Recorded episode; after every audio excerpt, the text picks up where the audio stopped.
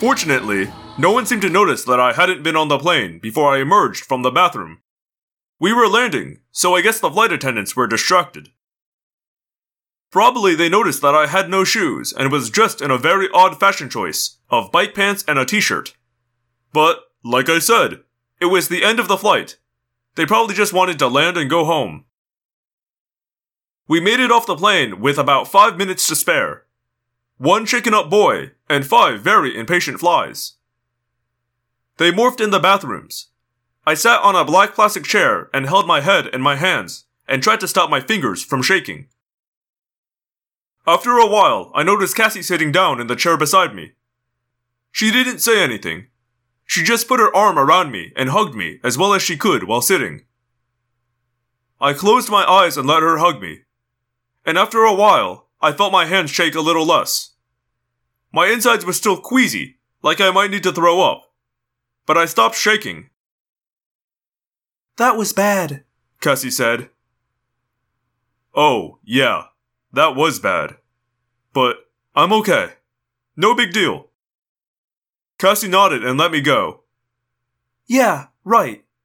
Jake, it's okay to be scared. No, I'm fine, I said. I stood up, but my knees almost gave way. I reached back for the armrest of the chair, and then I pushed myself up more slowly. Rachel had gone to the Western Union office. We needed clothing, and it turns out you can send money by wire and pick it up by supplying a code word. Rachel went to pick up the money and get us something approaching shoes at an airport shop. Now you know where our allowances go. The others were just coming out of the men's restroom. It had taken them longer since Tobias and Axe both had an extra morph to do to get human. "You okay, man?" Marco asked me. I put on a sheepish grin. "Better than I was," I said. I like having my guts inside me, as opposed to having them smeared all over. "Yeah, guts should not see daylight," Tobias agreed. "Okay, that was exciting, but now we're here," I pointed out briskly. "We have a job to do. Let's get on with it. Marco, what's the plan?" "We catch a bus from here to downtown. That's where the WAA building is. We bust in, enter the computers, get the information we want, get back here, and catch a plane home." "That's supposed to be the safe, easy part, taking the plane," Rachel said. "Let's hope the WAA offices aren't as dangerous as that stupid plane." "Hey, we'll take a different airline home," Marco said. "We'll get one that likes and appreciates flies." I tried to laugh, but I don't know if it sounded right. I hadn't thought yet about getting home. I was sure of one thing, though. I didn't want to go as a fly. We took the bus downtown. We got out, asked directions from a nun who, oddly enough, knew which was the Web Access America office. It was a few blocks away. We stopped on the way at a Taco Bell. It was cheap enough for us to afford, and it kind of lightened my mood a little when Axe went nuts and started sucking up packets of hot sauce. The manager kicked us out. "You can stay out of here. Buy your crazy friend a bottle of Tabasco if he needs it." "What is Tabasco?" "Tabasco. Sco. Is it tasty and full of flavor?" Axe wondered as he headed on down the sidewalk, carrying our bags of tacos and burritos. "Yeah, you'd probably like it," Rachel said. The WAA building was one of those medium-sized buildings, maybe 20 floors high, and not at all modern. We loitered around outside, trying to figure out what to do next. And that's when a bus pulled up and a bunch of old people started climbing out. Someone came out of the WAA building with a big smile and shook the hand of the bus group's leader. "You folks are right on time. If you're ready, we can begin the tour immediately." We all looked at each other. "They have tours?" Tobias said. "Guess so. I guess we might as well tag along." We fell into step at the back of the group. None of the old people seemed to mind. Basically, I think kids are kind of invisible to old people, unless they are their grandkids, or they're being rude. We were polite and quiet, and no one said a thing. As you may already know, Web Access America is the largest online service in America, with over 9 million subscribers, the guide said. Well, this was easy, Marco whispered to me. We're not anywhere yet, I pointed out. Now we'll start by showing you our command center. This is where we monitor the ebb and flow of traffic across our entire system. Marco grinned. Like taking candy from a baby. We traveled up elevators and down a hallway decorated with portraits of guys who, I guess, were the owners of WAA. I only recognized one. The guide stopped by the oversized oil painting in the gold frame. And this is our founder, Joe Bob Fenestre. Later, we'll show you a short, entertaining film about the fascinating life of Mr. Fenestre. Marco raised his hands and made a bowing motion, like he was saying prayers to Joe Bob Fenestre. Rachel yanked his shirt. Hey, the idea is not to attract attention, genius. I'm sorry, Marco said. He pretended to wipe away a tear. This is Joe Bob Fenestre. I love Joe Bob. I admire Joe Bob. I want to be Joe Bob. I didn't know you were all that interested in computers, Cussie said. I mean, I knew you liked playing around with them, but... Marco waved his hand dismissively. It's not about computers. Who cares about computers? Well, isn't that the big thing with Mr. Fenestre?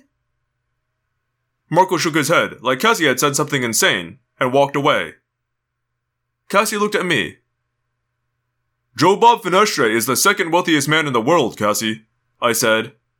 I think that's what Marco cares about more than computers. Hey, Marco? What? How much is Fenestre worth? Mr. Fenestre is worth $24.9 billion. That's billion, with a B, as in billion. Is that a lot of dollars? Axe asked. You could buy all the Tabasco sauce in the world with it, Axe. All the Tabasco sauce in the entire world, and have enough left over to buy your own small country. We turned a corner, and there, through the glass, we saw the command center. It looked like ground control at NASA. Row after row of men and women sitting at computer consoles. We dropped back from the tour group so we could talk privately. Okay, there it is, I said. Now how do we get in? Chapter 10. How do we get in? Rachel asked. It's daytime. There are people around. This isn't how we usually do things. It's usually night. I glanced around. The tour group was moving off. Pretty soon someone would notice us hanging around. People were coming and going from the command center down below. But it was awfully hard to imagine what kind of animorph we could use to sneak in there and work a computer keyboard without being noticed. I was puzzled. And no one else seemed to have any brilliant suggestions either. I looked at Marco. He shrugged. I looked at Rachel. Rachel said, We could create a distraction. Set the place on fire. Then, when everyone runs... Rachel, these are nice, normal, innocent people. Not controllers, as far as we know, I pointed out. We can't go around terrifying and endangering normal people. She nodded like she understood. I'm pretty sure she actually did. Then, it popped into my head. That's the morph. Nice, normal people. What? We acquire DNA from some of the people who work here. We morph them and walk right in. As soon as the words were out of my mouth, I thought, wow, there's something not really right about this. Cussie looked pained. Wow, there's something not really right about this. I think it's brilliant, Marco said. Possibly immoral, but brilliant. Humans are the animals that are native to this particular environment, Axe pointed out. We like to think of ourselves as more than animals, Rachel pointed out. Why? She shrugged. I don't know, we just do. Or at least the best animals around. The best? Axe echoed. How do you define best? We alone, of all the animals, have the ability to create TV shows, Marco said. Why are we yapping about this? What's the big deal?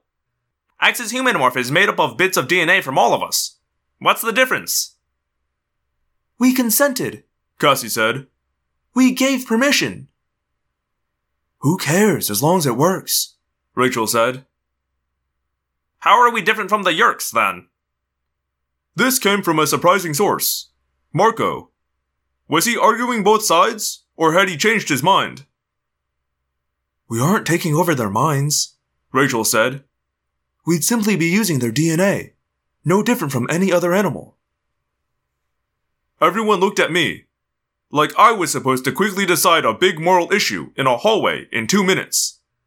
What was I supposed to do? We were in a war. What was the big deal about doing something that made us uncomfortable? I shook my head. The whole reason we're fighting is to keep people free, I said. If we start violating that and using people's DNA without permission, we may not be as bad as the Yerks, but we're heading down that same path. We have to find another way. Cassie looked at me like she was proud of me, which just made me want to blush. So how do we do what we came here to do, oh fearless leader? Rachel asked. We go with a distraction, but we don't start a fire or endanger anyone. We just give them something to look at that is so fascinating and weird and impossible to ignore that they won't be watching what happens behind them. Axe and Marco are the computer brains. They go in, Axe as human, and Marco as himself. So Marco won't be human? Rachel asked quickly, then laughed at her own joke. That was a good one, Marco complimented her. Fast, too. Thank you. I took a deep breath. Axe and Marco go inside. The rest of us put on a show that no one will be able to ignore. Then we haul butt out of here. Chapter 11. We ducked into a small janitor's closet to prepare. Axe and Marco quickly headed downstairs and around to the entrance to the command center. Everyone ready? I asked. Yes, but I just want to say this is totally undignified, Rachel complained. Do you have your mop? Yes, I have my mop, she sneered. Cassie, you ready? Yes, but we can't lose these shoes. We don't have any more money. We had tied the laces of our shoes together, and now we looped them over our necks. All but Tobias, of course.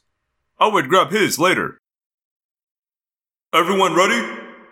I asked. They were. Okay, let's go. Just one slight problem, Jake, Rachel pointed out. Who's going to open the door of this closet? We had morphed. Rachel was now a monstrously huge grizzly bear, standing up on her hind legs. She was between 7 and 8 feet tall, with claws like the teeth of an iron rake, and shaggy, rough, brown fur. I had gone into my tiger morph. We'd deliberately chosen big, frightening animals no one was likely to try and mess with. We wanted people to watch us, but not try and grab us. Tobias had become himself once more, a red-tailed hawk. And Cassie had become the most frightening animal of us all, a skunk. But none of us had hands that could open the closet door. Rachel, why don't you open it? Cool. She drew back her upper body, swayed back on her feet, then thrust forward, slamming one side of beef-sized shoulder into the door. There, now it's open. We trotted calmly out into the hall and crossed to the glass observation window that looked down on the command center. We looked down at the WAA employees at their computer consoles. No one is watching us, Tobias complained. He was sitting on Rachel's head. They haven't noticed us. I can take care of that, I said. A tiger's roar can be heard for miles. Literally. Up close and personal, it is a sound you never want to hear unless there are some big, thick steel bars separating you from the tiger. It is loud. And it's loud in a way that punches every button in a human being's instincts. I've seen that roar make brave men fall down. and turns their knees to jello. I sucked in a deep breath, and I cut loose. Now they've noticed us, Tobias said. 50 or 60 sets of eyes had swiveled at once to stare up at us, and what they saw kept them watching. Rachel, huge, terrifying, powerful Rachel, was calmly mopping the floor, swinging the mop back and forth like a professional. I was helping. I had the mop bucket in my teeth. Tobias flitted around us in a circle, shrieking madly.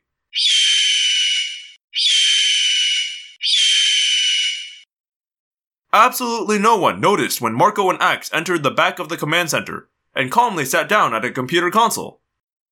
No need even for a code word to get access. The machine had been left on by the person who'd been operating it. That person was staring up at us, eyes wide, mouth even wider. With my acute tiger's hearing, I could hear through the glass. Is that a bear? Yeah. It's mopping the floor? Uh-huh. Have we got nuts? I'm not nuts. It's the bear who's nuts. That's carpeted up there.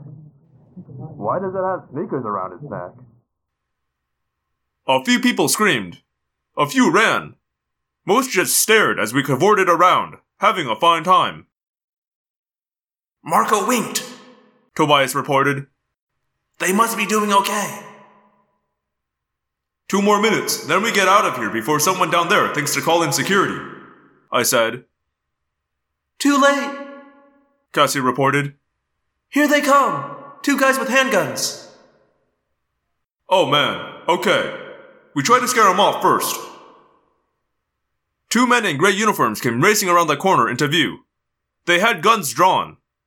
They didn't even notice Cassie. They just stared in horror and confusion at the lunatic scene of a hawk, a bear, and a tiger, all seemingly involved in mopping a carpeted floor. I set the bucket down. One of the men dropped his gun, turned around, and ran. Yeah! The other one was shaking, but he held on. You animals, get out of here! You're not authorized to be here! You have to admire the guy, Rachel said. He must know that little pop gun wouldn't stop either of us for a minute. Yeah, well, it would stop me, Tobias said darkly. I'm just a birdie. Don't make me shoot! Okay, Cassie, I said. I hate to do it, but take him out before he decides to shoot. Cassie turned her back to the guard. She raised her black and white tail. She turned her cute little face to look back over her shoulder. Then she dropped the tip of her tail. If you ever see a skunk go through that sequence, leave. Leave, go far away, don't look back. The guard didn't know that. Fire, I told Cassie. She fired. The guard, who had stood up to a grizzly bear and a tiger, either of which could have turned him into raw hamburger, had had enough. No one, but no one, can be brave while being hosed by a skunk. Ah! He dropped the gun and ran. Okay, now let's bail, I said. That was kind of fun, Rachel said. We ran, dragging our cheap tennis shoes along. We spotted an elevator. Tobias flew over and punched the button with his beak. People looked out of doorways at us. We roared and they went back inside. The elevator door slid open. There was an executive and a bike messenger on it. They decided to get off when we crowded into the elevator. Rachel jabbed a claw at the button for the lobby. And by the time we got there, the only people on the elevator were 4 kids wearing tight clothes and cheap shoes. Heavily armed city cops dressed in SWAT team black were marching into the lobby, carrying automatic weapons. Marco and Axe were already standing in a corner, acting like fascinated observers. Did one of you kids see a bear? One cop asked. Yeah, right, Rachel laughed. A bear. We hooked up with Marco and Axe and went outside. I breathed a sigh of relief. How did it go?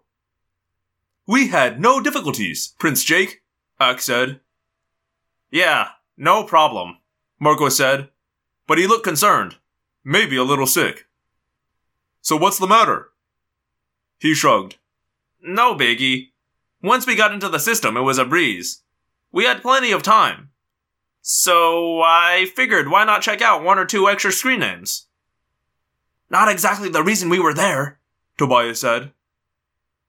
This girl, whose screen name is PartyGirl802, she likes to send me these very flirty kind of emails and IM messages. You know, like she likes me and all. So you found out who she is? Cassie asked. That's not very nice. Yeah, no kidding it wasn't nice. I found out my online girlfriend, PartyGirl802, is actually a 73-year-old retired postal worker. Hello, Phanomorphs, and thank you for listening to another episode of Audiomorphs, the Animorphs Auditory Experience. I just got an email from, not a listener, but from Podbean, the site that hosts my podcast, to congratulate me on hitting 10,000 downloads. So in turn, I would like to thank all of y'all for, I guess, downloading this 10,000 times. That is a very large number, and that's very cool and sort of surreal for me that, I guess I've had that many downloads. A lot of the time I feel like it's just me out here doing my thing, but that's very cool to know that enough of you are out there that... I've gotten 10,000 total downloads. Very cool. Thank you so much for listening to me read a book. That's pretty cool. I don't really have anything else new here. Just, you know, your standard old, if you're using Apple Podcasts and you want to leave me a rating and review, you can do that. I mean, you can do that. You physically have the ability, and I would appreciate it if you felt like doing that. You can check out my website, theapocalypse.com. That's The Apocalypse. It's like Apocalypse, but with a D in the middle. To see all the stuff I do, I'm doing a Riverdale rewatch podcast right now. Having a lot of fun with that. I love Riverdale. It's a very, very dumb show. And I'm doing a mini podcast inside of that podcast where I talk about Marble League, which is like a marble race thing. It's goofy. It's on YouTube. I love that too. Check that out. Yeah, check out my stuff, please. And if you'd like to reach me, you can do that at audiomorphscast@gmail.com or audiomorphscast.tumblr.com.